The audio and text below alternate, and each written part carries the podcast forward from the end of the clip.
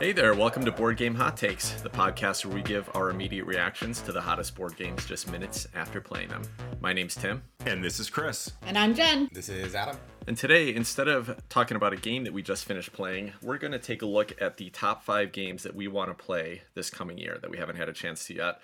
We're also going to take a look back one year ago because we recorded an episode where we looked at the top five games we wanted to play then. So we're going to take a quick look at that list and uh, talk about whether we got a chance to play them, what we thought about them, and uh, and then we'll jump in with this year's list. So let's just jump right in.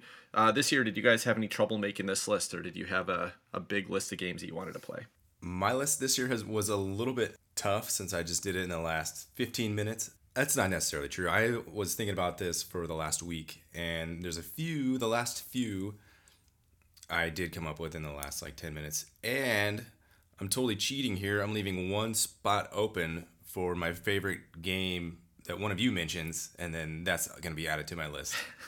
so you, so, so, there's not a lot on your radar that you've been wanting to play then, Adam, huh? That's very true. There's nothing I'm super eager and chomping at the bit. I think that's the right cliche. You know, it's interesting. I was kind of the same way. There are games that have been on my radar for a while that I was interested in. So some of those made my list today. I left off the games that I was most excited about because I put most of those on Christmas lists to, to family members, and I'm expecting to get some of those this week. And so I didn't want to put those easy targets on there. So the games that are on my list are ones that are going to be a little bit more of a stretch for me to get out and get played this year. Yeah, I wasn't like you know last year when we made this list, I was like really excited about a few games that I just couldn't wait to play.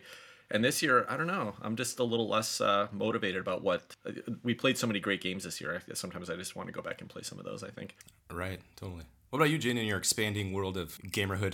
Um, thanks for asking, Adam. And I will say that listening to your answer was awesome. The fact that you are leaving one spot open for one of our games is totally you. Like you are game to play a game, and I like that. And that is like the warm fuzzy about playing a game with Adam. So thank you.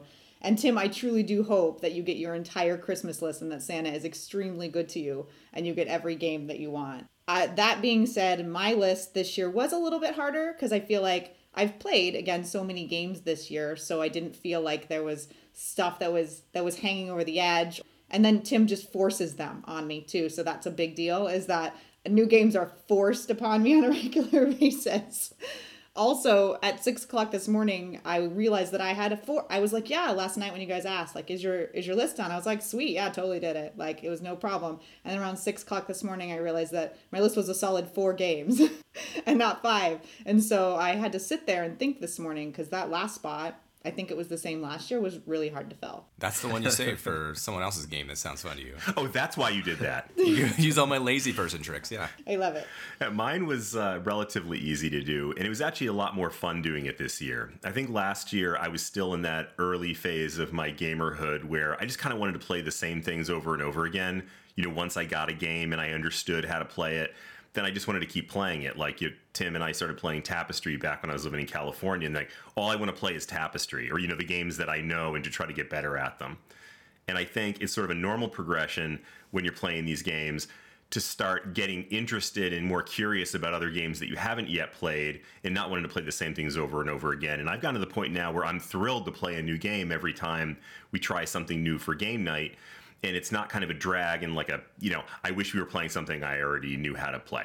And so it was a lot of fun going in. And I, I went through some things that i had seen in the past and kind of had an inkling that might be interested in. I looked through the bgg hotness and the the top 100 just it, it, was a great opportunity to look out there and not just see things that I already knew I wanted to play, but to find some new things that are ideas for you know maybe future episodes or just things I might want to check out that I may not have ever even heard of before. So I had a lot of fun doing this list. Nice. So well, why don't we jump in? And Chris, you were uh, you started the list off last year. So with last year's list, the the number five game that you wanted to play was Godspeed.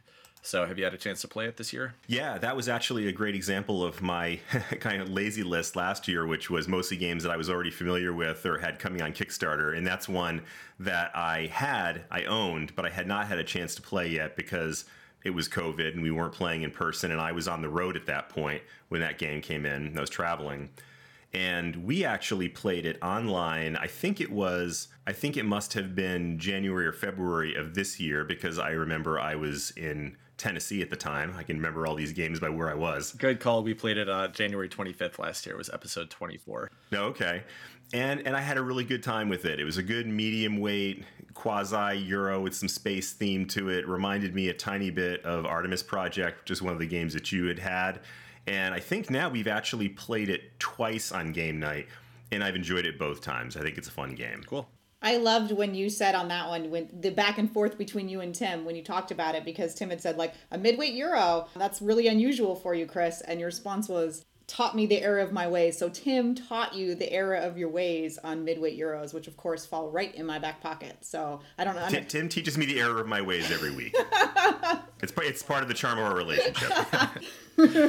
I'm also really excited to see Chris's list this year because I'm expecting to see more midweight euros on the list this year. Chris's tastes seem to have been changing over the last year, and and Godspeed was a good uh, precursor to that, I think. Indeed. All right, well, Jen, uh, your number five last year was Rajas of the Ganges because we had just recently played the dice version, Rajas of the Ganges, the dice charmers. Then you're like, hey, I'm interested in trying that. So we did get to try this on episode 31. We played it in, in March of last year.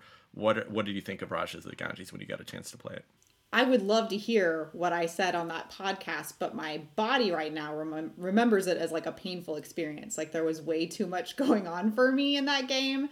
And after loving the Dice Charmers so incredibly much, I remember it being a letdown. So I am curious if it was just the online component or what it was, but I remember being like, I can't wait for this to be over now, but I'd be curious to listen to the episode and see what I actually said. Yeah, I think your review on it was pretty bad. You and Adam both didn't uh, didn't love it very much. I, on the other hand, did love it, and I've had a chance to play it since that review, the physical version of it, and I still love it. I'm I, it's one of my favorite worker placement games. So it's a shame you didn't like it because I would have loved to uh, have it in our rotation.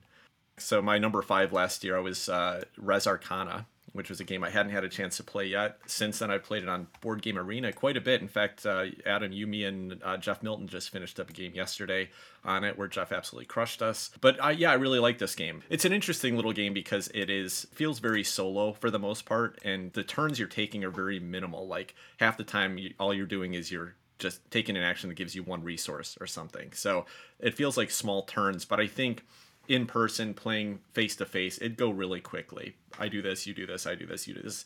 And I just love putting together the puzzle of the little handful of cards that you have that's unique to you that game and trying to find the best way to optimize it and get the right resources out of it to get the points.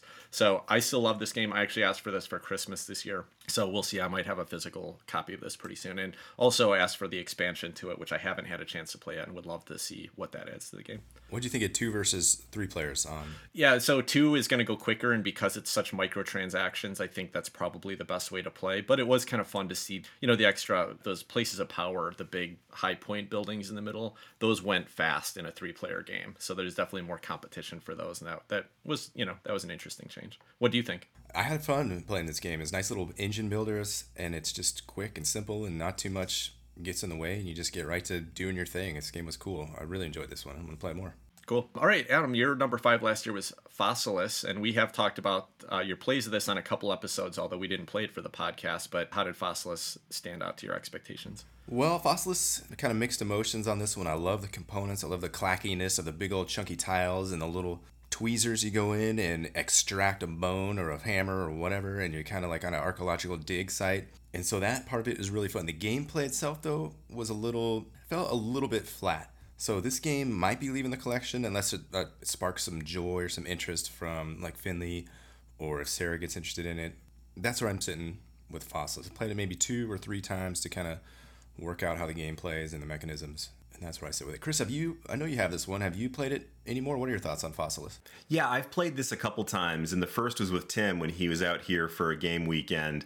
And then since then, I've played it with my son and my son and my wife, and my son enjoys it. Uh, my wife not so thrilled with it. I think she felt the same way that you did, Adam, that it felt a little bit flat in the gameplay.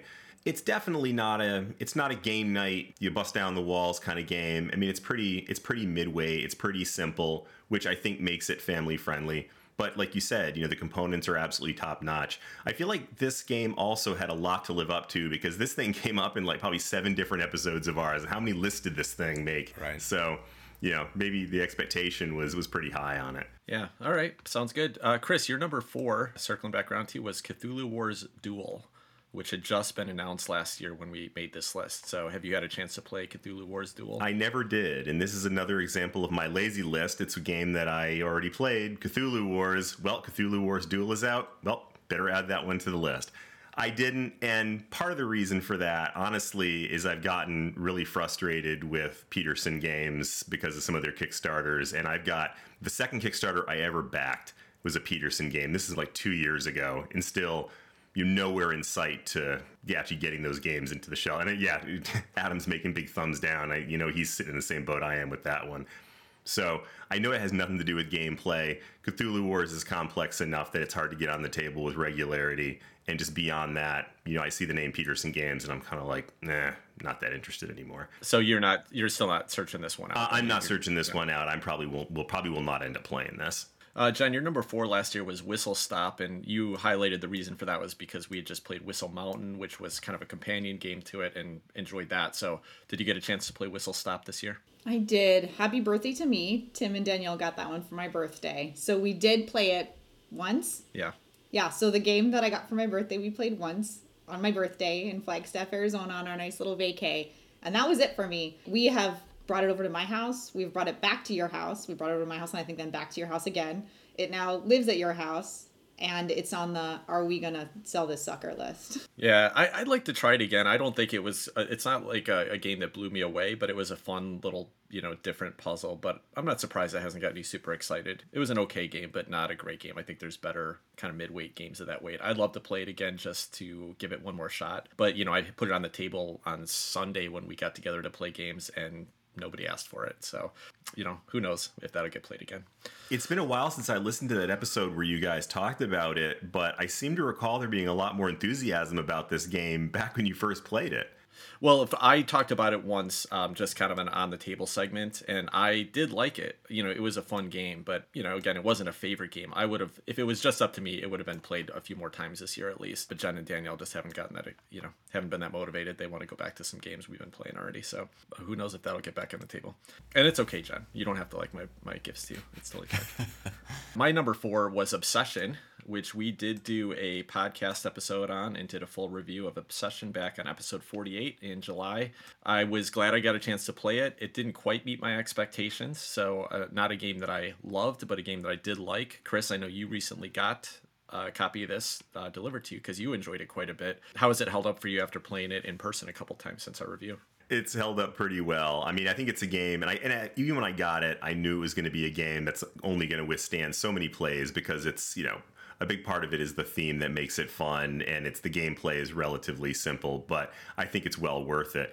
What gave me a real kick was going back and hearing um, adam talking about this on our episode. I, I think the, to quote you just made me vomit a little bit in my mouth and i think i said something probably equally flattering and then sure enough we played the game and i ended up buying it so you know what can i say yeah yeah, that's what just cracked me up. You were just saying, well, the theme is where this game really shines, and I don't think you were too hot on the theme when I first told you about it. No, I was I was wrong again. And by the way, let me let me just also add, going back to Whistle Stop for just one second. This is the only place in the world where you can be okay with having somebody announce on air that they're going to sell the birthday gift that you gave them. So I think that's pretty cool. Not only that, but he's gonna probably sell it for me. Let's be honest. I got to do all the work. Yeah, that's right. but I so let's go back obsession. I did. I wrote that down too when I was listening to it. It says it says Chris will never play this. That's what Tim says, based on the theme. And then Adam says, the theme just made me puke in my mouth a little bit. And then later on, he goes, but I'd still like dress up and play. And he so... did too, by the way. Adam dressed up for that show is awesome. He was wearing like a little top. You were wearing like a top hat or something. I had right? like a little. I was trying to do like Sherlock Holmes. Oh, you had the pop collar, pop collar and tie, tie and everything. And stupid hair. Yeah. Yeah, that was great. It was pretty was awesome. awesome. All right, cool. Well, uh, Adam, your number four was Xia Legends of a Drift System. Have you gotten a chance to play this in the last year? I have not. I have opened the box a few times, looked at components, and played with them, and played with little awesome looking spaceships and imagine what it would be like to play this game and have fun with all my friends. But no, sadly, I haven't gotten this one to the table. I don't know if I ever will. It's a sandboxy 4X if you don't know it.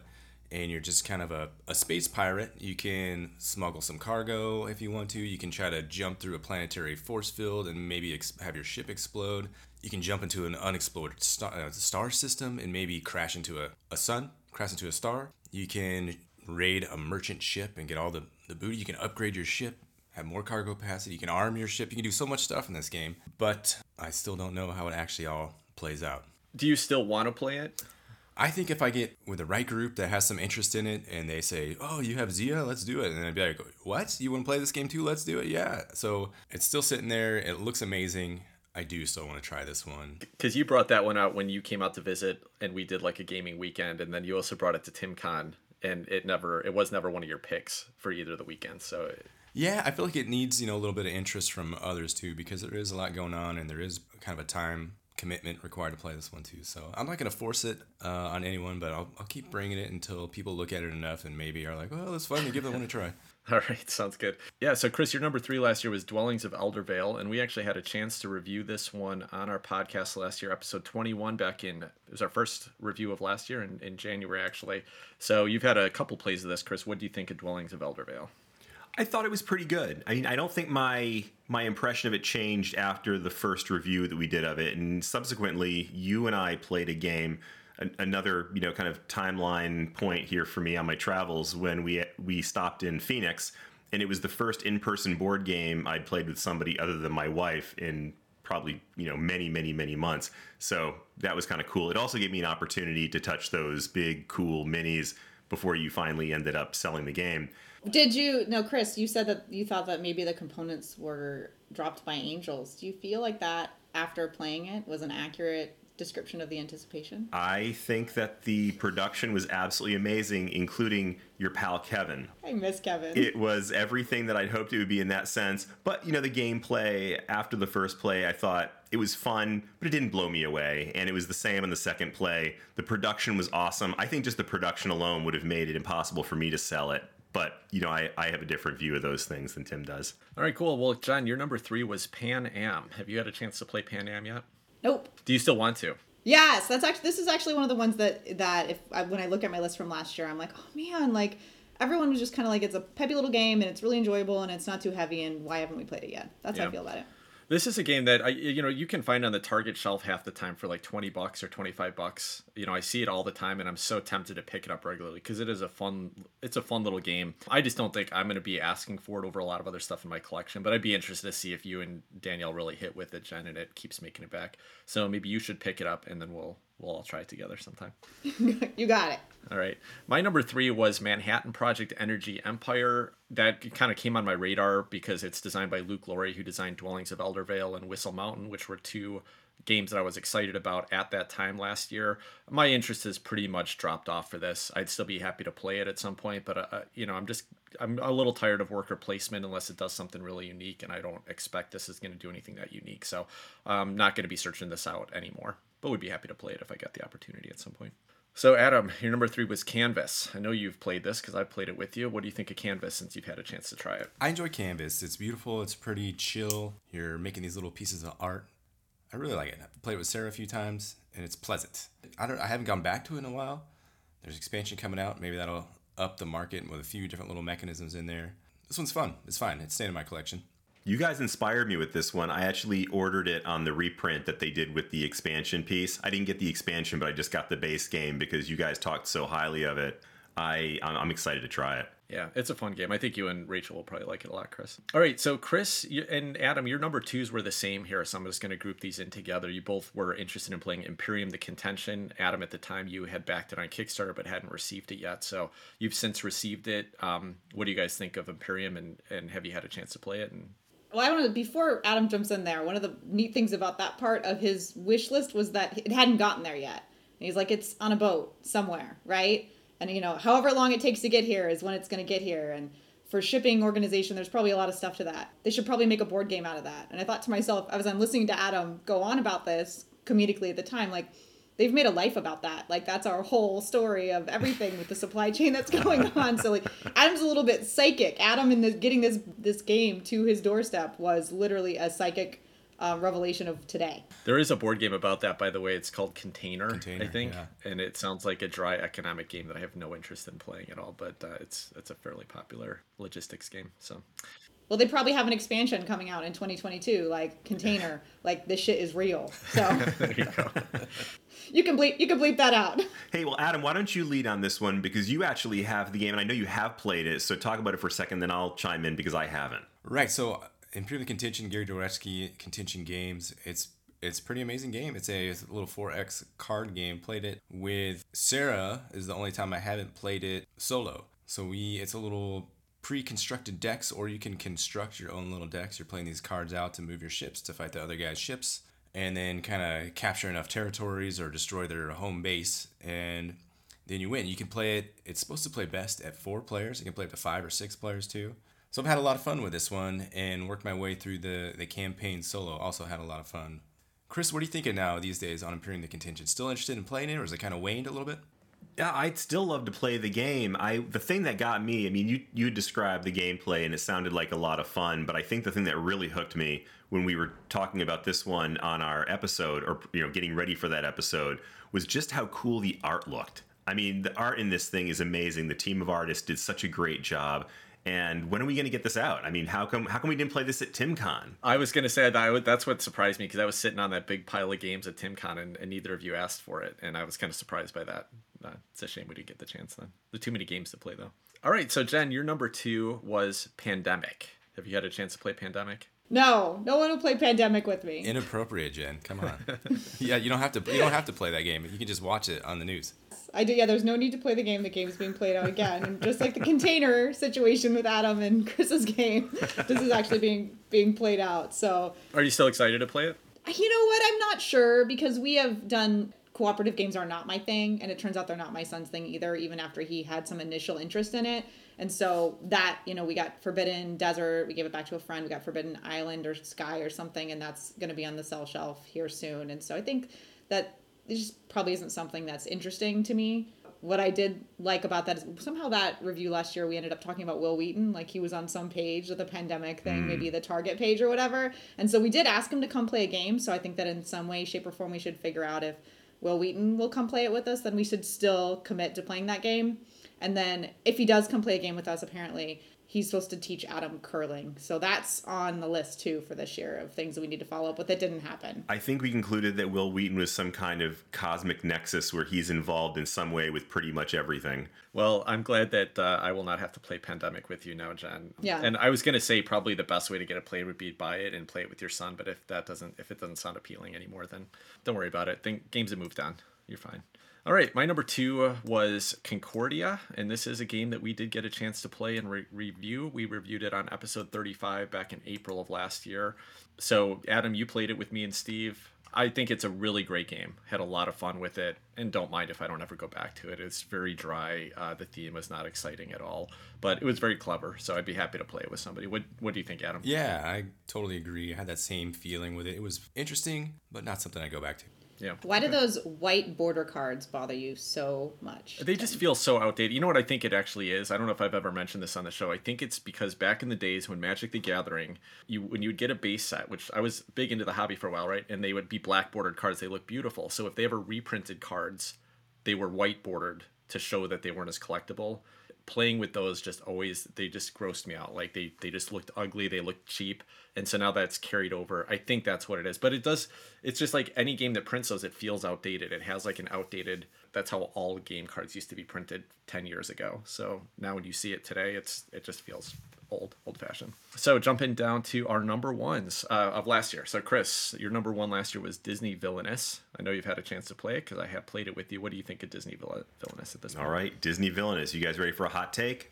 let's do it. It was fun. Well, that's score chance. Just kidding. No, it was it was a lot of fun. Tim and I played it. I played it a few times with my family, and it's a fun game. It's not it's nothing too exciting, but it, it didn't expect it to be. And I think Tim really summed it up when he talked about this in our Portland game weekend episode.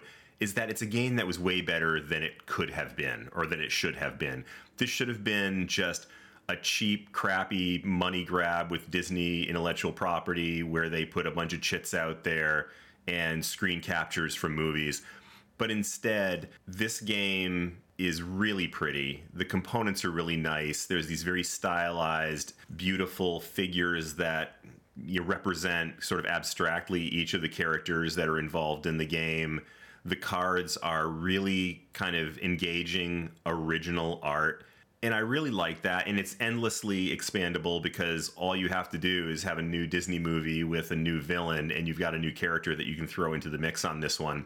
And because every character is, uh, every person plays basically almost their own game, it's very, you know, asymmetrical, then you can really mix and match any characters that that you want to play with. So it, it was a lot of fun. It's not one that I pull out all the time, but it's definitely one that has a place in my collection. I won't be getting rid of it. I may even expand it once or twice with some more characters, but uh, it it lived up to my expectations of it. Very nice. Nice. So Jen, your number one last year was Castles of Tuscany. Have you had a chance to play that yet? No, I have not. And I, I don't have any desire for that one. I don't know why. Maybe I read the reviews and they sounded icky. And we also introduced a new Stefan Feld this year, Carpe Diem, which I did not enjoy so much on the first play. I think the first play, honestly, was probably online. But since then, it fell into your collection. And I know that I, especially in the last couple months, have requested it quite a bit. And I really, I really like Carpe Diem a lot. So I've, I just don't have the desire to pull out that Stefan Feld, and I don't know why. You've never even introduced it, and I don't know why. Yeah, I would say hold your expectations on that. I think we'll have a chance to play it soon. We'll, we'll give it a shot. I'd like to play it. So we'll, yeah, yeah, we'll, we'll Great. circle back to this. I think Let's it's going to be a little later weight, um, probably more Carpe Diem weight than it is than Castle of Burgundy. So I think it'll be easy to get to the table. Let's Yeah. give it a shot.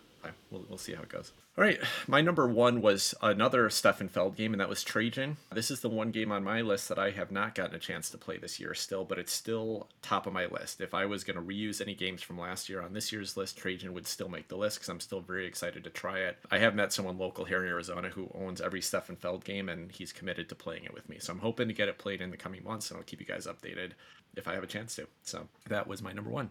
Adam, your number one last year was Dune Imperium, and I remember it was kind of a cheat because you'd already played it once, uh, like solo or in person, but you were just excited to get it played with us. Have you had a chance to play Dune Imperium since then? Indeed, I have, Tim, many times, and you've been involved in many of those plays, and I absolutely love this game. I can't wait to play it more. It gets me ex- excited every time I think about it. Every time it's it's just a great game. The expansion's coming out now too, and that's gonna add a lot more dynamics to it. So, Dune Imperium, one of my most favorite games of ever. Yeah, totally agree. Yeah, we actually, I think a week after this last episode or two weeks later, we recorded our uh, episode on it. That was episode number 20 back in, was released back in January 4th last year.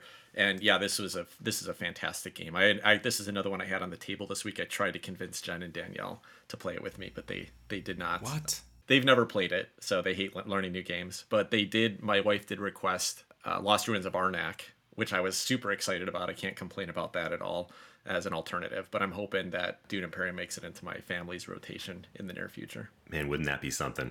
I know that'd be amazing. All right, cool. Well, that was our list from last year. We did a pretty good job of getting through most of these games, so it will be interesting to uh, see how this year's list goes and if we're able to get to some of these. All right, let's just jump right in. Okay, so we're, we'll just go in the same order. So, Chris, why don't you start us off? What is your number five most desired game this year? My number five game is Azul by Michael Kiesling and published by Next Move Games and Plan B Games.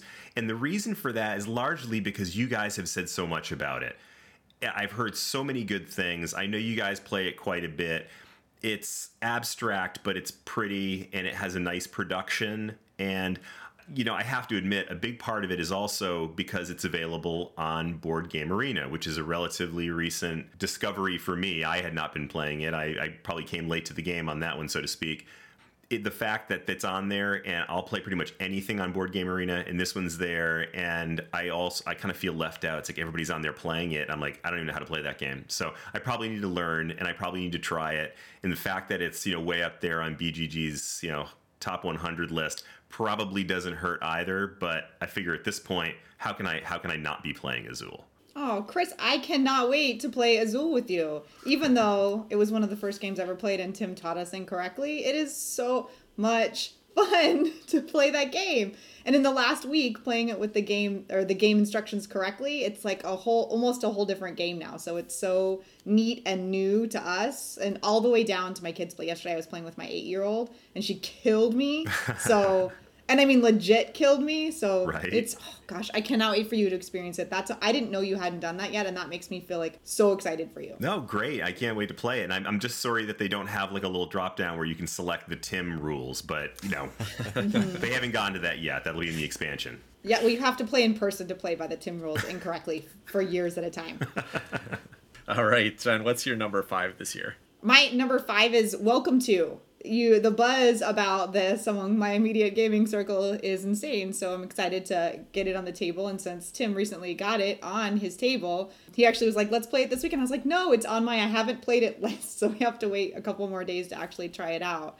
So welcome to designed by Benoit Turpin and published by Deepwater Games and Blue Cocker. It's basically you're an architect and you want to build the best town in the United States in the 1950s by adding resources to a pool, hiring employees, and more. So it plays like a roll and write, um, in which you, you know, mark your results on a score sheet, but without dice. Instead, you flip the cards. I mean, if we look back, the concept of roll and write was introduced to me in Rajas of the Ganges, the Dice Charmers, and we did an episode on that one way back in the day. I think it was like in the teens, but Tim will be able to tell us exactly what episode that is. I loved it. It's uh, one of my favorite new finds for concepts, even though obviously Yahtzee's been around forever. It remains a go to a year and a half later.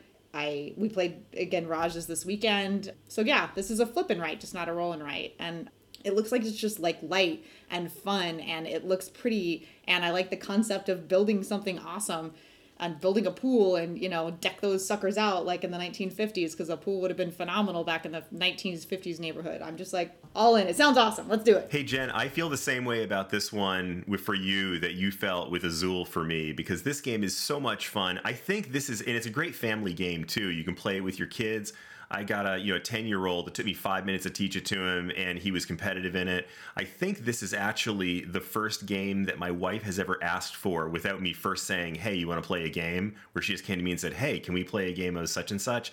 I think you're going to have such a fun time with it, especially if you already like the roll and write concept. It is so much fun. That's awesome. It sounds great. Yeah, and I'd be willing to bet that this is going to be the first of our games on today's list that get that gets checked off. I, I think Christmas Eve. I think it will be our Christmas Eve game. Exactly. Yep. All right, cool. Well, my number five game of this year, I'm gonna I'm gonna cheat a little bit because I'm gonna name two games. These are two older games that I want to play for the same reason. One of them is Tyrants of the Underdark.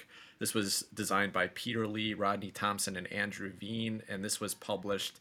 I think it was originally a Wizards of the Coast game because they own the Dungeons and Dragons license, but Gale Force Nine is the current publisher of it the, and I'm gonna the other game that I'm gonna fit into this grouping is the Quest for El Dorado, and this is a Reiner Knizia game. The reason why I want to play both of these games really badly is that I've always loved deck building as a mechanism, but where I found deck building to really shine for me is when it's combined with a board game with other mechanisms. And Clank was the first one that I played, and many games in the Clank series. I've always enjoyed those. But that kind of combination of mechanisms just got escalated this year between Dune Imperium and uh, Lost Ruins of Arnak, which use deck building. And I just love the way you can engine build what actions you can take based on the deck building mechanism. So Tyrants of the Underdark is a Dungeons and Dragons themed game, but it's basically an area control game where you use deck building to upgrade the actions you can take and how you can move troops around the map. Great reviews on it. And one of the fun thing about this, so Tyrants of the Underdark was designed, the, the, the lead designer was Peter Lee, who also designed Lords of Waterdeep which I think is one of the most streamlined and fun worker placement games still. But he is also, and he's not credited on most of these games, but he's also the lead designer for Prospero Hall. He was basically, I think, uh, recruited from Wizards of the Coast and was part of this design studio that is putting out all these great games for uh, licensed games from Funko. You know, so some of his lead designs were Pan Am. He also did a pretty popular game last year. The, what's the one about the monsters, like the old Horrified. Horrified mm. was one of and I think he worked on Disney Villainous. So because you know it's under the name of Prospero Hall, it's hard to tell how many of those games he worked on. But everything I've seen him put his hands on, he takes something, he puts fun mechanisms, but makes it very streamlined, easy to teach. So I think this is going to be an easy game to get into and fun. Quest for El Dorado, on the other hand, is a Reiner Knizia game, but it's it's a little bit more thematic than most of his really abstract games, and that this is a deck building game that is basically a race, and you're multiple archaeologists trying to make it from one side of this hex board to El Dorado, you know, the famous ancient city.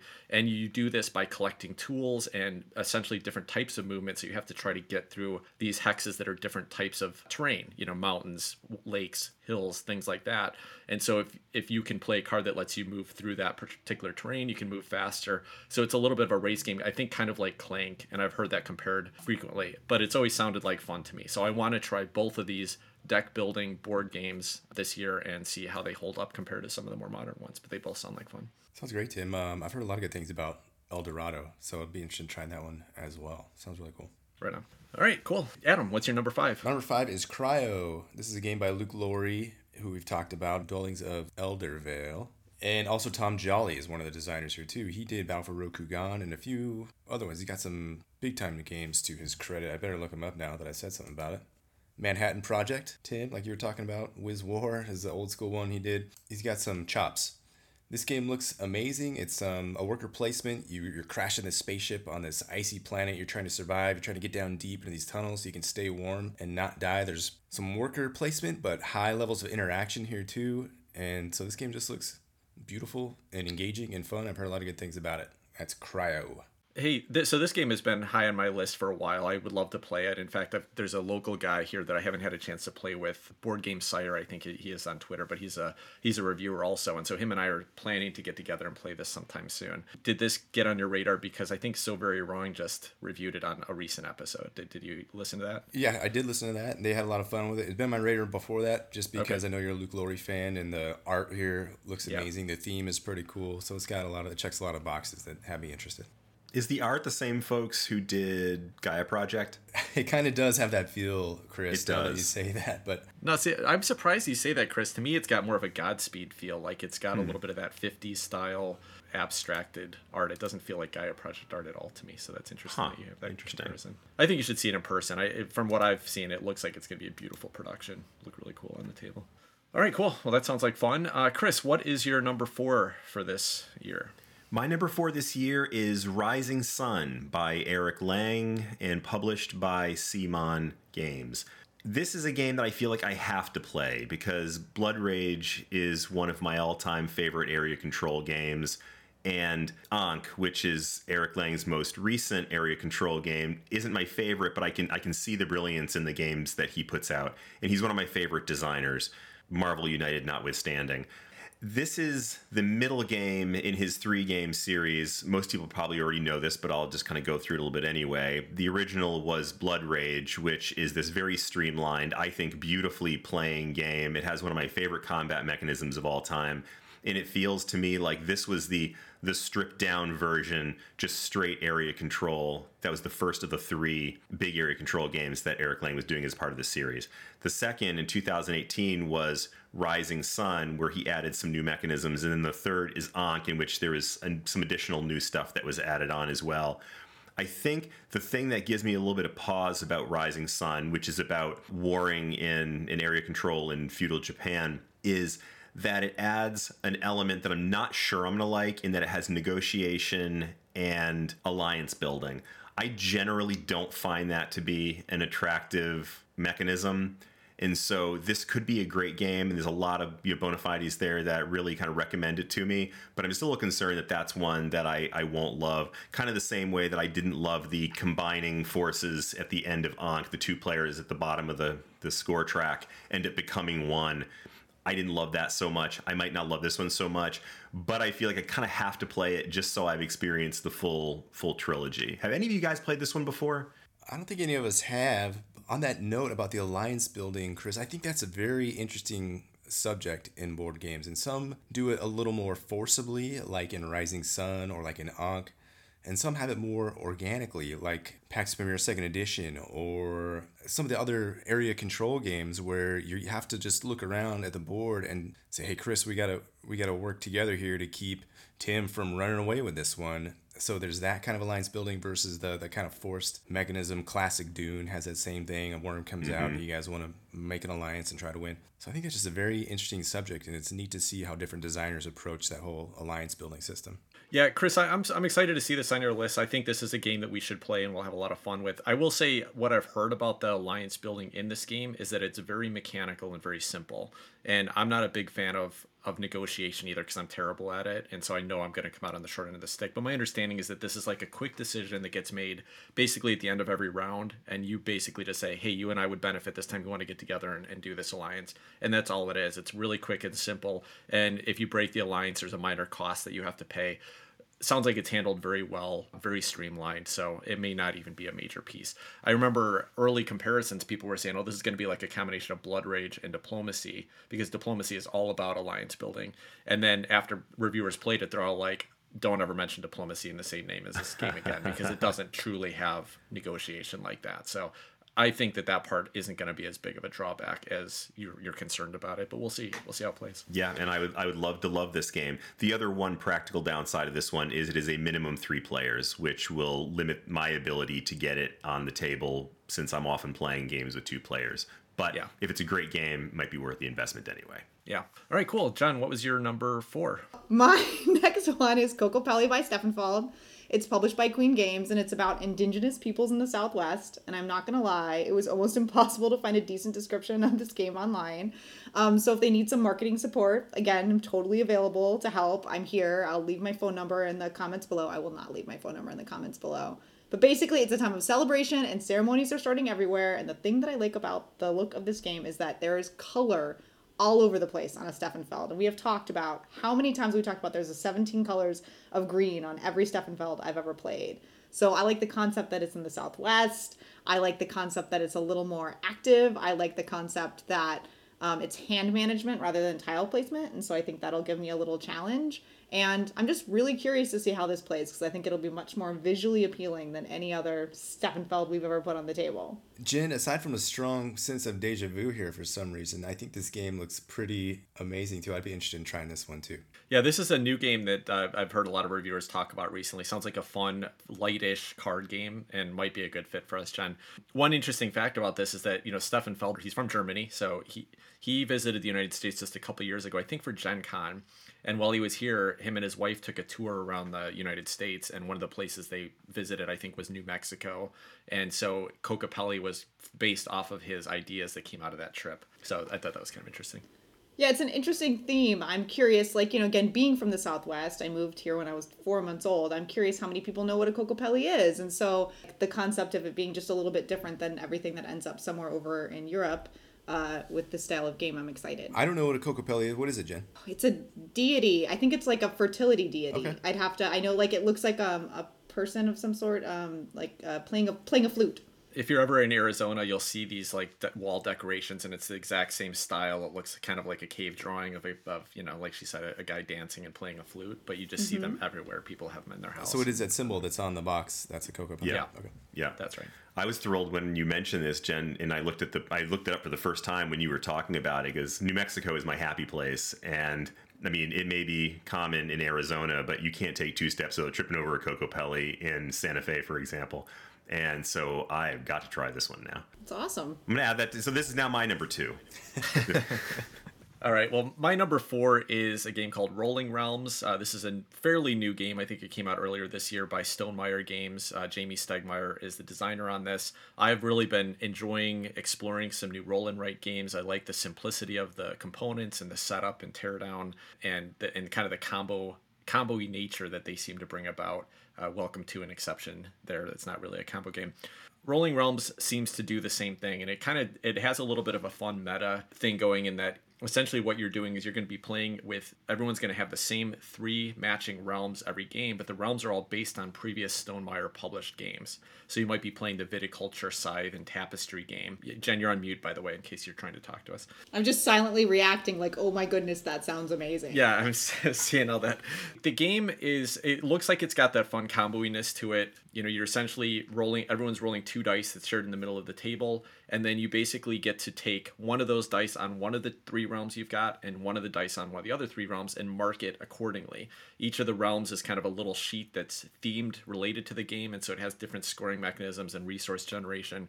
And it just looks like a fun game. The only thing I don't really love about it is that the look of it is very dry. It, it's essentially very abstracted versions of those realms on each of these cards, which is fine, probably makes it simple to play. But that's kept me from getting super excited about it. But the more I think about it, I just I want to play it. I want to give it a shot. Um, looks like it will scale really well, play fairly quick and easy. Um, so I think this is one I can get to the table with my local group pretty easily. There's also what looks to be a really fun solo mode of it, and they made it into kind of like a mini golf course essentially. So the the solo mode is this sheet of paper that has these different, different mini golf obstacles. So each game you play, you're kind of getting through one of those obstacles, and I love the theming on that. That seems really fun to me. So yeah, Rolling Realm. That's my number four. That sounds pretty great, Tim. It looks pretty cute. All right, Adam, what's your number four? My number four is a game called Barrage, and this game is designed by and Chris was hinting at the slew of Italian designers, but this one is uh, Tommaso Battista and Simone Luciani, and the publisher's Cranio Creations, among many, many others. This is a game where you are trying to interrupt the flow of water and corral it to make energy. And there's a lot of shared infrastructure here and player interaction. And the one thing I'm worried about with this game is the weight is very high 4.05 complexity rating on Board Game Geek. So are the rules going to be worth the what comes out of that? Like, is the learn going to be worth the gameplay? So interested in this one. I've heard a lot of good things, so I'd like to try Barrage. You guys looked at this one at all? Yeah, in fact, Adam, this this was on my list when, when I first started putting this list together. It was one of the first games that made it to my list because the way I started my list was I looked at the top hundred games of all time, looked at games that I hadn't played yet that I was still excited about, and this is up there. Um, it ended up getting knocked off, but I'm very excited to try this. The mechanisms sound really fascinating and fun to me. So, Adam, everything that Tim just said exactly the same for me. I had really? it on my list. I ended up bumping it off for something else, so it's one of my honorable mentions. But I think we've found a game night. I think this one's going to have to get played soon. And I feel like I, am not going to look it up right now. I feel like I heard it's either on Board Game Arena or Yucata or is going to be soon. So I'll check that out closer. So we hopefully don't have to struggle through playing it on Tabletop Simulator or something. But yeah, but we definitely need to get it played soon. Yeah. Sounds like fun. All right, cool. Let's circle back around. Chris, what's your number three? My number three is Nemesis, designed by Adam Kwapiński and published by Awaken Realms Games. This one is on here. I had mentioned it in, I think, a couple of episodes so far. This one comes from my newfound love of solo gaming and really appreciating how Awaken Realms handles those. Truly like a video game where you're jumping in with like big, crazy visuals, giant minis. It has the theme basically the it's it's Alien, the movie Alien without the name Alien. It's a nemesis instead it just looks like an amazing visual visual game. It seems like it'll be a lot of fun to play. And I've had it recommended to me on Twitter by a couple, a couple of our listeners who have said that it truly is as good as it sounds. And the only downside that I can see about this one is that, like so many of Awaken Realms games, the storytelling is brilliant, but it comes with a lot of fussy little rules. And in reality, I think a lot of times those fussy little rules are okay because they do kind of make you feel more like you're in the story to some degree. And with solo gaming, I'm less concerned than if I'm playing a game with other people where, you know, if I mess up a fussy rule, then I screwed everything up and it's, it's all my fault.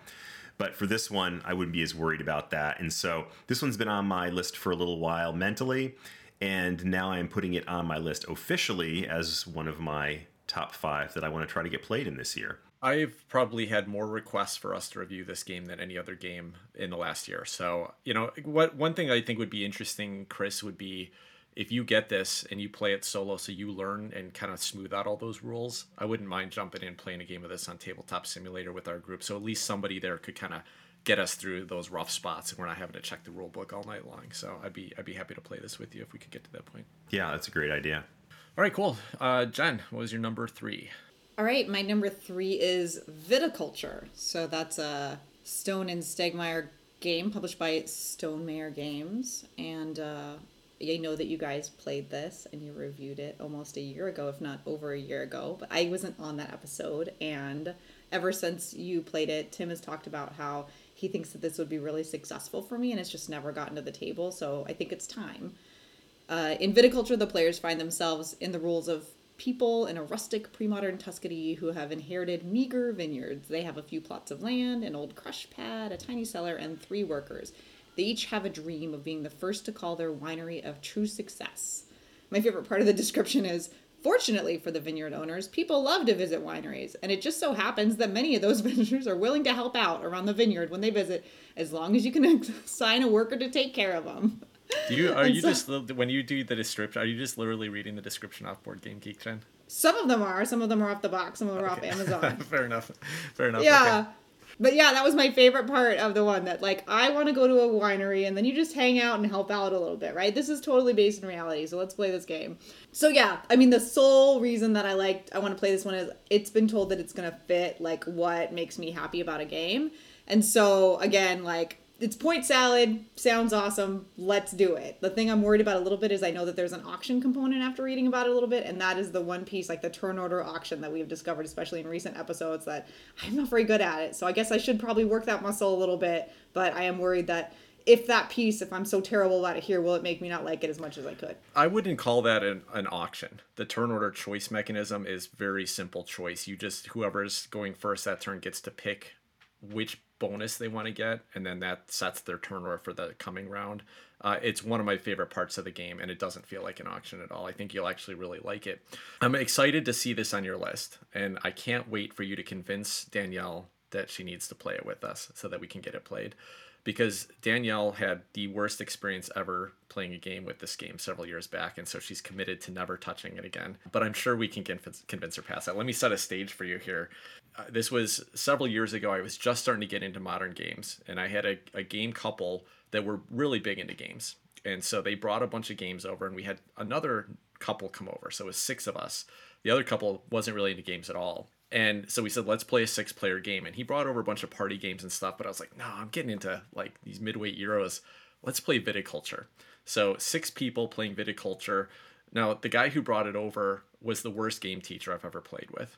And so when we sat down with the six people, he literally opened up the rule book and read the rule book for viticulture to the group in order to teach it. So that took a good hour, especially since we had kids running in and out and interrupting the conversation and people having to get up to get drinks and food and stuff.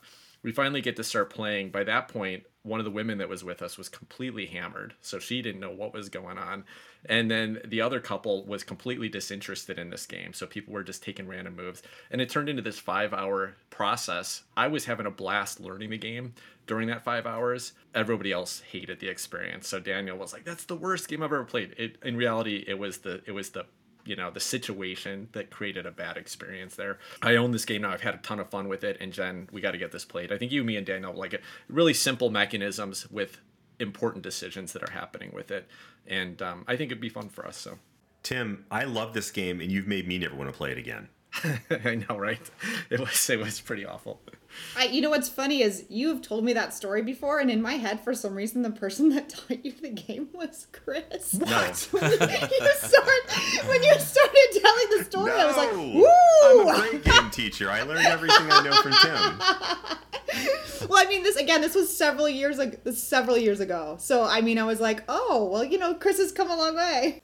I I hope this means now I've gone up like five steps in your your eyes here. Or This something. is why Jen never wants to play games with Chris. I was curious about that. You rank slightly higher than your cats now, Chris. So, uh, Jen, this is the game to relate this back to Tzolk'in, Mayan Calendar, which we just talked about. Chris was talking about how the passage of time kind of happens, and listening to that, this reminds me, you know, Tzolk'in reminds me of viticulture here, where you have the different seasons changing, and you have different options available to you, and your wine kind of ages and gets more valuable as time goes on. So, when you're talking about that, Chris and Tzolk'in, it made me think of viticulture, which I didn't say at the time, but I like that aspect of it. I didn't either, and it's funny you mentioned that, Adam, because just this week, Jamey Stegmaier released a little um, YouTube video, 10 games that you should try if you like viticulture. And one of the games on the list was Tzolk'in, and he said it was one of the inspirations for it in, Hmm. That makes in sense. the passage of time, so it's Yeah. relevant. And by the way, Jen, we got to play Tzolk'in too. I think you'll like that game as well. All right, so my number three is Sleeping Gods by Ryan Laukat and Red Raven Games. Um, this is a game that's been out a little over a year. It's been on my radar the whole time. I considered backing it on Kickstarter. It's a solo or multiplayer co-op game. I don't really have any interest in playing a co op, so this would be completely a solo experience for me. And I'm not so sure how it's going to go over with me, but the more I've heard about it, the more I'm really interested in checking it out. I've been kind of interested in playing a longer kind of campaign storytelling game and, and something that's a break from Euros. And so I'm, I'm excited to try this one out. You know, we'll, we'll, we'll see how it goes. Tim, I've heard I think a lot of people got their Kickstarters in this, and I've heard there's a lot of secondary market action on this one. Have you looked at how much it's costing or how much it's going for right now, secondhand? No, no, uh, and it is out of print temporarily. But I actually chatted with Red Raven. They may send me a review copy, but they were they were waiting until it came back in print, so it's not available yet. And I think they're just waiting for it to get shipped to their distribution center. So I bet once it's once it's shipped and available again to buy in retail, the price will be a little bit more normal. But that's one of the reasons why I asked for a review copy because I'm not sure I'm going to love it, but I do think it'd be an interesting one to talk about on the podcast and discuss. And so, um, would like to give it a try. All right, uh, Adam, what's your number three?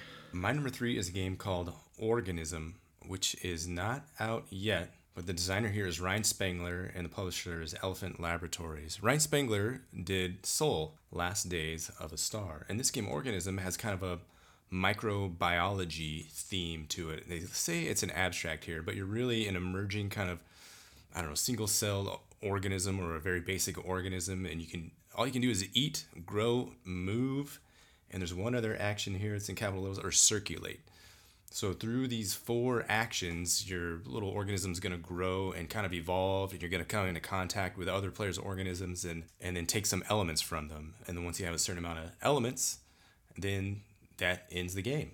So it looks like a simple rule set of high interaction and beautiful components. And these are just you know the preliminary pictures that are on Board Game Geek now. But it looks like it's you know I'm hoping for big things. We'll see and watch how it develops. But that's Organism by Ryan Spangler. Was this on? This was on Kickstarter already, wasn't it? Did you back this one, Adam? I don't think it's been on Kickstarter yet. It was oh, planned okay. to be, you know, this quarter on Kickstarter, but okay. um, Ryan Spangler sends out updates every once in a while on Board Game gotcha. Geek and said, hey, you know, I want it to be just right. We're still doing some play testing and tweaking this and tweaking that. So it's coming up, presumably soon, but who okay. knows? I, I heard about it quite a while back, so that's why I assumed it was already put out there. Uh, yeah, and I really, really did not like Sol, which is the one reason why I'm like really hesitant about this game. But it sounds kind of interesting. Yeah, and Sol for me was a game. First time I tried it, I was like, eh.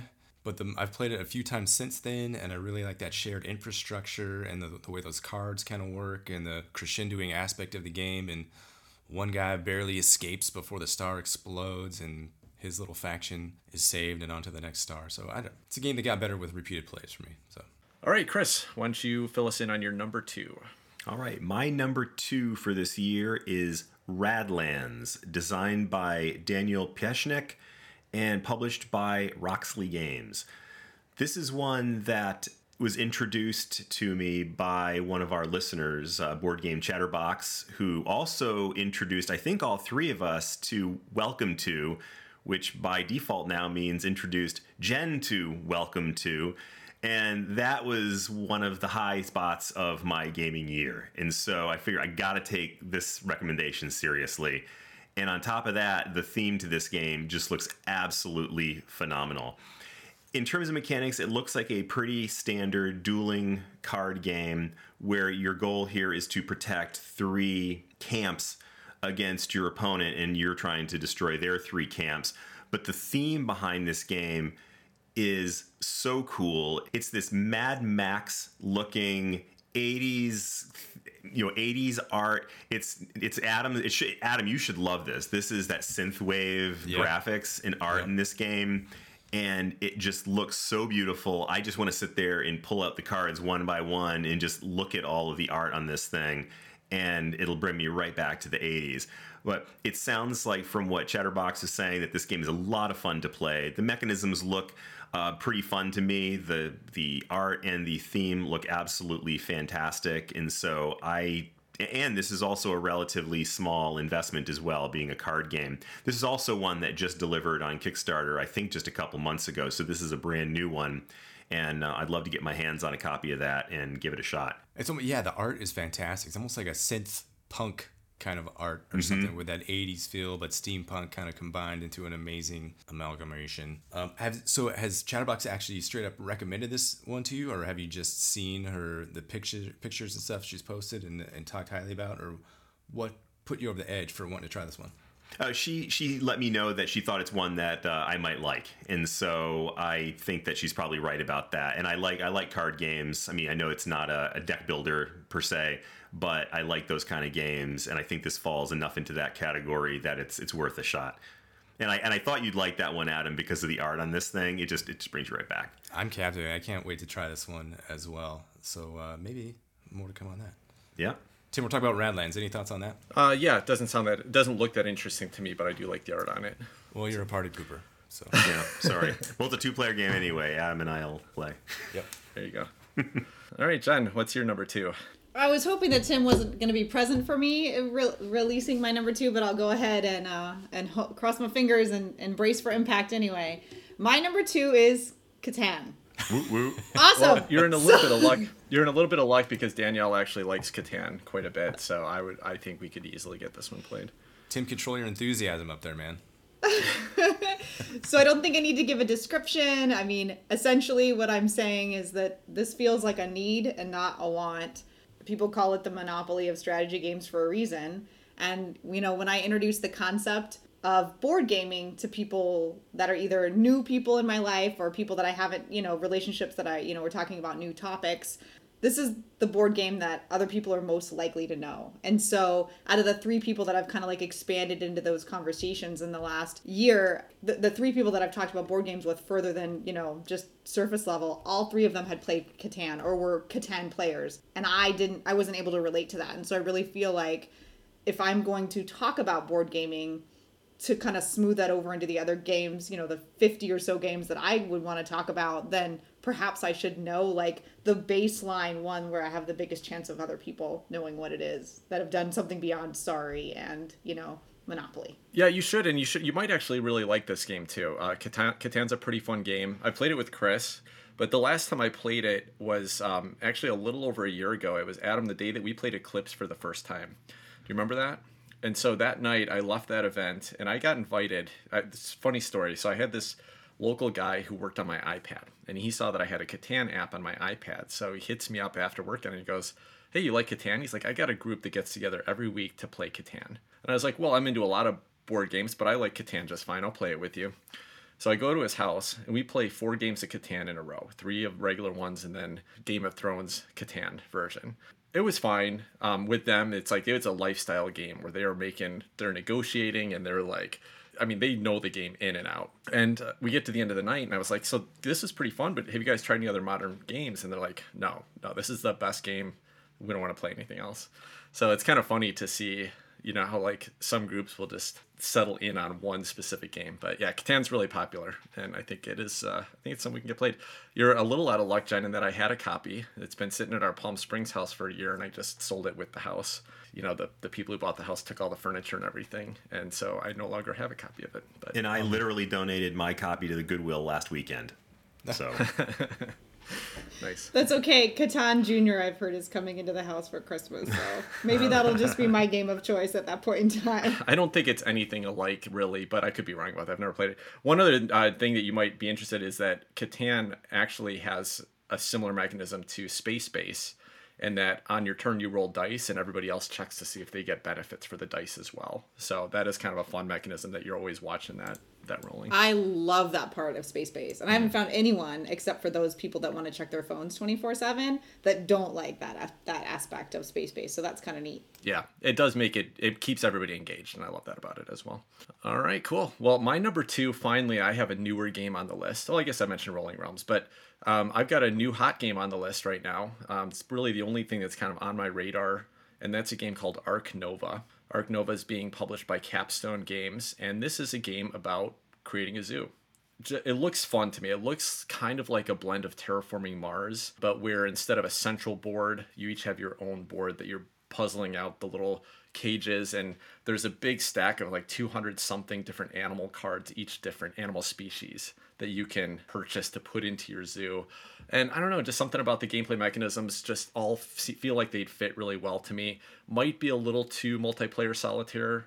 I'm willing to give it a shot. I think it looks like a lot of fun. I, I think the production of it looks great Um, I like the action selection mechanism here as well, where there's basically five basic actions you can take on your turn, and those are set up as cards in a little river in front of you. And above each of those cards is a number one through five. And each of those numbers kind of coordinates with an extra bonus you get when you take that action. So if you take the action in the four spot, you then just take it and put it down in the one spot and move all the other cards to the right. It incentivizes you to not keep taking the same action over and over again because you can get different bonuses depending on where the cards are in the row. So that type of little action puzzle is always is always fun to me. And I just love the idea of building a zoo, looking at all these different animal species and the different traits they have. They all have little tags that trigger different bonuses. And then there's also an element of being able to do conservation projects. So in some cases, you'll even have animals that you'll release back into the wild for bonus points at the end of the game. So fun theme to me. Looks like a cool production. Looks like fun gameplay. So have any of you guys been paying attention to this game? I've heard some things, heard similar, that it's kind of like a terraforming Mars, but with some twists, and the production does look amazing. That's about all I've heard about it, though. This is actually one that I had looked at for my list as well, Tim. It does look like a pretty cool game. And I just I did I did see it is out on I think Tabletopia and Tabletop Simulator have mods of it. So this is a game I'd, I'd love to play with you guys sometime soon if we can. The designer is Matthias Wig on that one. All right, cool. Um, Adam, number two. My number two is a game from 2004, 2004, some people call it and it's called Reef Encounter. It's a game by Richard Breese and published by R&D Games. It's severely out of print. In this game, I believe you are a parrotfish on a reef eating different types of coral and you're trying to increase your stock of these different types of coral and collect them throughout the course of the game. The value of different corals or different elements change, they go up and down, largely based on what other players invest in. So it is kind of a stock ish reef game, if that makes any sense. There's a bit of area majority, area control here too. So high interaction, a little bit of stock, a little bit of different twist. The theme is cool. This old school production looks a little lackluster to me. I don't know if there's any rumors of a reprint coming because it's very hard to find from what I hear. But I've heard so many good things about this game from many, many different groups. What What's the name of this game again? Now? That's a Reef Encounter. Reef Encounters. Okay, I saw. I was trying to look it up because there's a bunch of reef-based games, but that's from 2004. Yeah, right. Reef so Encounters, an older, older game. Nice. Any, any you guys heard of this one? No, I'd never heard of it before. It's completely new for me boy, it doesn't. It looks pretty ugly. It looks very ugly, but I've heard a lot of good things about it. Cool so. idea, though. Yeah. All right, sweet. All right, well, I think we're around to our top picks, the games that we most want to play, which we know for Adam is just going to be a mention of one of the games one of us already played. Maybe I don't know. Nothing that you guys said yet has been like... nothing's exciting him. Okay. But you guys didn't really inspire me after all. I gotta find something quick. Rush to find your number one. all right, uh, Chris, what's your number one most anticipated game? My number one game this year is Golem, designed by Flaminia Brasini, Virginio Gigli, and Simone Luciani, who incidentally is the designer of Tzolk'in, published by Cranio Creations.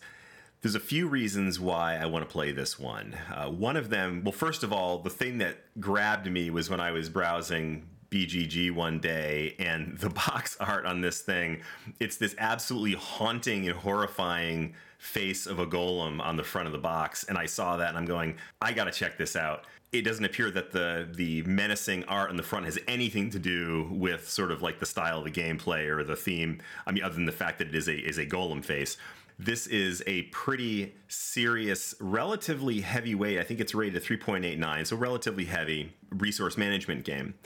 So the theme behind this one is a 16th century legend of the Golem of Prague and that is a golem. For those unfamiliar, is a, an animated clay statue, and the Golem of Prague was created by a rabbi by legend that to protect his people. That might suggest that this is a very aggressive, maybe an area control kind of game because it's got clay monsters, and but it, it doesn't appear to be that way. It's more about uh, gaining artifacts and learning magic, and the golems are controlled by students to help them achieve those goals. It's got this really interesting physical piece to it. It's a synagogue where almost like a dice tower, you drop a handful of colored marbles in, and the marbles go down into a number of slots, and then the color of the marbles and the slots they go into drive to some degree the things you're able to do and the benefits of those things as you proceed through your turn the combination of what I think sounds like a really interesting theme, the fact that it is designed by Simone Luciani, which I may not have thought of as a positive thing when we played Tzolk'in right at the start, but now having played a couple more games of it, I'm actually quite enthralled with it. That was a good recommendation and uh, it appears to be pretty doing pretty well on BGG also. So it seems to be getting received very well. It's also a pretty new game, so it's one that I had not heard a lot about, but now am quite interested to try. So hopefully that's one that has some appeal to you guys as well. Maybe we get it on the table for a board game night. Yeah, I'd like to play this, Chris, and I, I, would be happy to if you picked it. I think the little marble action selection mechanism is the most interesting to me. Otherwise, it does it looks like a pretty traditional Euro as far as the board and the components and stuff like that. But that seems yeah. fun, so I, I'd love to give it a shot. All right, Jen, number one. What's your number one most anticipated game? You know, I don't know if I actually put them in the order of That's like fine. which one yeah. I wanted to play most, but I mean, I think this one it feels like probably the most chance of success, like being one that I actually do play and one that I do like. And it's Calico by Flat Out Games, and you know it has that artwork by Beth Sobel. So according to Board Game Geek. It Calico is a puzzly tile laying game of quilts and cats, and so players complete to sew the coziest quilt as they collect and place patches of different colors and patterns. And so you're trying to do this beautiful quilt by laying hex tiles, and everyone knows that I'm a sucker for a hex tile. And then you get to put buttons on them, and if it's awesome and cozy, then your cat is going to come and curl up on it. And I think that sounds kind of awesome. Cuddly and cats.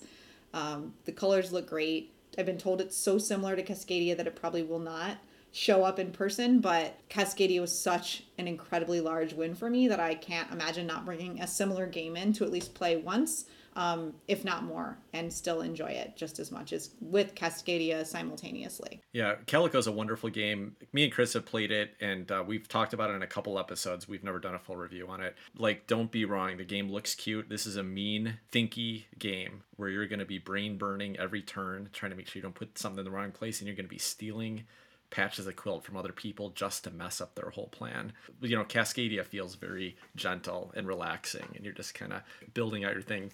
Calico feels the opposite, even though the mechanisms themselves are, are pretty similar. Well, that's awesome. So then, as a person, I'm not a cat person in the first place, so maybe it does need that like edge on it, right? and so, in order for it to like really bring me back to earth, they're like, Jen, you are terribly allergic to cats. I just need you to remember that you are terribly allergic to cats, no matter what they look like, no matter how cute and cuddly they may be. Don't touch the cat. I got to second what Tim said that this game is similar to Cascadia, but there are definitely differences. In fact, my wife, I think, prefers it. Having played bo- uh, both of them a bunch now, my wife prefers Calico, and I don't think it's just because of the cats. I think it's because she likes that that edgy kind of uh, you know you're trying to squeeze these things into this spot, and you know Cascadia, you just expand out into the the great Pacific Northwest wilds. Here it's like you're trying to like make the best use of every little tile space, and if you screwed up, then you're completely hosed, and there's a very different kind of puzzle there. So I think you might, you know, if you like one, you'll probably like the other, but they're not the same game. Yeah, D- John, this uh, I would play it anytime. You should pick this one up, you know, just for something in rotation. Since we, I've already got Cascadia, I don't need both of them, but uh, it does feel it feels similar, but a little heavier, and I like that. So it makes me happy. I'm still maybe I'm a little undecided as to which one I ultimately would like more. Uh, right now, the edge goes to Cascadia just a little bit, but I think it's a great game. All right, my number one is a game from a few years back called Clans of Caledonia. The reason why this has come up on my radar lately, I've been playing a lot of Gaia Project, and Clans of Caledonia Clans of Caledonia is supposed to be a very kind of similar implementation of Gaia Project. It's not an exact uh, implementation like Gaia Project was to Terra Mystica, but it is apparently using some of the same types of mechanisms. Also has an added kind of resource market, which is supposed to be very fun to it. And um, but you know, just the link to to Gaia Project makes me really want to try it out. Uh, some people like it more than Gaia Project as an alternative. The theme is not as interesting to me. It's uh, basically you're you're you know trying to grow your clan in the Scottish Highlands. I've got enough Scottish Highland games at this point, but I, I really want to I want to play it. I want to see how it feels compared to Gaia Project if it does add on to that for me. But as much as I love Gaia Project, I don't really care even if it's a, a similar type of feel. I, I, think I'd have fun playing this one. Uh, this was designed by Juma Al-JouJou and published by Karma Games. It looks like. Uh, what about you guys? Any any interest in Clans of Caledonia? Tim, I will say amongst the genre of Euro games that's like farming and animals and stuff, there's a unique sub genre of that that's specifically Scotland. I feel like yeah. for whatever reason, there's so many Scottish do some sheep do some other stuff, have a little clan, do your thing. That this one has kind of just slipped under my radar for that reason because I see all these clans of Caledonia, fields of Arle and highlands of farming and whiskeys of the mountains and things like and I just kind of they all pass right by me because it's not something I live for. But I'd be more than willing to try this one out with you, especially since this kind of Gaia project reemergence we're having via Board Game Arena. Yeah. Did you say Whiskies of the Mountains was one of those options for your imaginary games you're playing? Maybe I meant Scotch whiskey of the mountains. Yeah. yeah, it sounds like we're, we're going to have to play that one at some point in time. Or maybe that's our first collaborative game we're creating. Right. I think that's Glen More too. I think is what I'm talking about. Yeah, that's right. yeah. All right, cool. Well, who, who knows? It, it's not a super exciting theme, so I don't know it's going to drive me to get back to it. But right now, I, I want to try it. I want to try it. We'll see if it happens. Adam, what's your number one? Bring us home, Adam. I'm Shifting from Scotland over to Ireland, I couldn't. None of the games you guys mentioned got me super inspired, so I'm gonna go with Brian Boru. This is a game I've talked about a bunch, and I've only played it by myself. This is a game of uh, area majority in Ireland via they call it trick taking. It's more of a hand management. Lead a card of this color. Are you gonna go higher than it? or not. If you don't go higher than it, then I get this. I get to put my little disc in this area of Ireland and try to get majority of this region to get myself some points. There's little roads in here. You want to be able, you can block people out. If you put the conflicted city marker on one of the roads, it gives that person incentivized, uh, makes that person incentivized to try to gain that one or maybe not gain that one so they can build adjacent to. There's a lot of nuances and strategy here through this card play, trick taking, so-called trick-taking mechanism, and I think it's going to be great at three or four players. That's Brian Boru, Osprey Games. Well, just like last year, Adam, your number one was a cheat of a game that you'd already played but wanted to play more of, and it turned out to be one of our favorite games of the year. So I'm hoping that Brian Boru, you're, you're just as good at prognosticating on Brian Boru as you were on Dune Imperium from last year. We'll. Brian Boru's got a lot, of lot to live up to. I'm hyping it up Yeah. too much. It's probably going to fall flat with everybody. nah. I looked up just again yesterday when I was checking to see if Ark Nova was up on uh, Tabletop Simulator, and I checked again to see if Brian Boru is because I do want to play this, and it's unfortunately not. It's not there yet. I, s- I assume the publisher's fighting, um, you know, not letting people put put it up there. So hopefully they'll get it on some platform soon that we can play online. John, this is a game that it has t- some trick taking in it, a little bit of area control. I think this would be fun for our group too. I'll, if we get a chance to play it, we'll see if it feels like it'll be a good hit for you guys. But this may be a game that just comes into my collection, and I get to play without you, Adam, at some point if we don't get to do it online. We'll see how it goes. I'd love to know what Brian Boru would have thought kicking around in medieval Ireland if he could have seen this right now and realized that he was going to be Adam's number one most anticipated game of the year in 2022. He must have known surely that someone would make a board game about him when he was doing all this stuff back in Ireland, and That's probably why he did it. that's probably why he did it. All right, hey Jen, one question. You uh, mentioned that you didn't put yours in a specific order. Which is your most anticipated game from your list? Would you say for this year? Welcome to, just because of the buzz Okay. that you all have said about it, and also because it's so familiar to the the roll and write that you know just tickled my fancy so much last time. Cool. All right. Well, I think uh, for you listeners, if you like our review episodes, this is a great opportunity for you to get a glimpse at what might be coming. Last year, we did end up reviewing a lot of the games that were on our top five list uh, games of the year list, and so that might happen again this year. So let us know what you think. Uh, let us know if you are also excited about any of these games, and it might motivate us to get them reviewed even more this is our last episode that we're releasing before the new year. So this will be released right after Christmas, but before the new year. So happy New Year's. Be safe. Have a have a wonderful New Year's uh, celebration this year. Hope you had a nice holiday. Thank you for joining us for a year of episodes. We've had a blast making it for you all and look forward to continuing into the new year. Until next week, take care, everybody. Happy holidays, everyone. Happy New Year to you in 2022. Thanks for listening.